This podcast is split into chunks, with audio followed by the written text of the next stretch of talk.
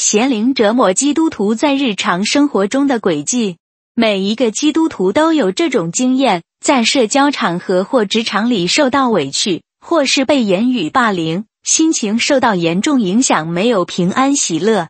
其实这些都是邪灵入侵的风险。邪灵专门攻击基督徒或是非基督徒的软弱，只要这时候妥协了，邪灵就看到机会入侵人的灵魂，并且永远不会离去。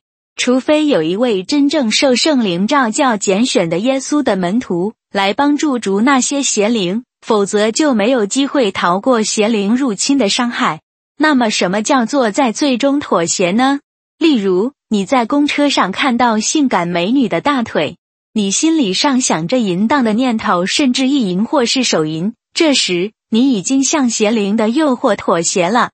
这时，任何喜淫荡的邪灵就入侵了。以后你会发现越来越想淫荡的念头，甚至手淫次数增加，甚至想要强奸女人。不骗你的，这个问题在基督教会非常普遍存在，而且不分阶层，举凡牧师、主长老、主神学家、男女教友都有这种问题。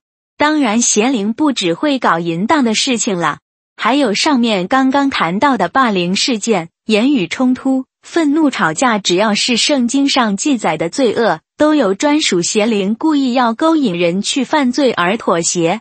人往往身上已经堆积各种罪的邪灵入侵了，才发现无法控制自己的思绪。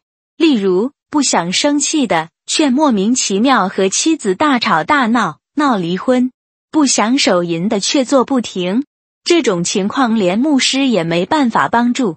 因为连牧师自己都不敢面对自己同样的问题，撒旦远比那些神学家聪明多了。撒旦有一个外号叫做普世的检察官，撒旦有权利派邪灵勾引人去犯罪，然后再派邪灵去折磨人，一生到死不得释放。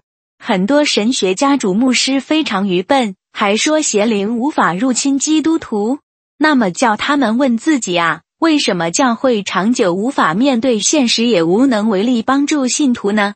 骄傲的牧师也是邪灵最容易攻击的对象。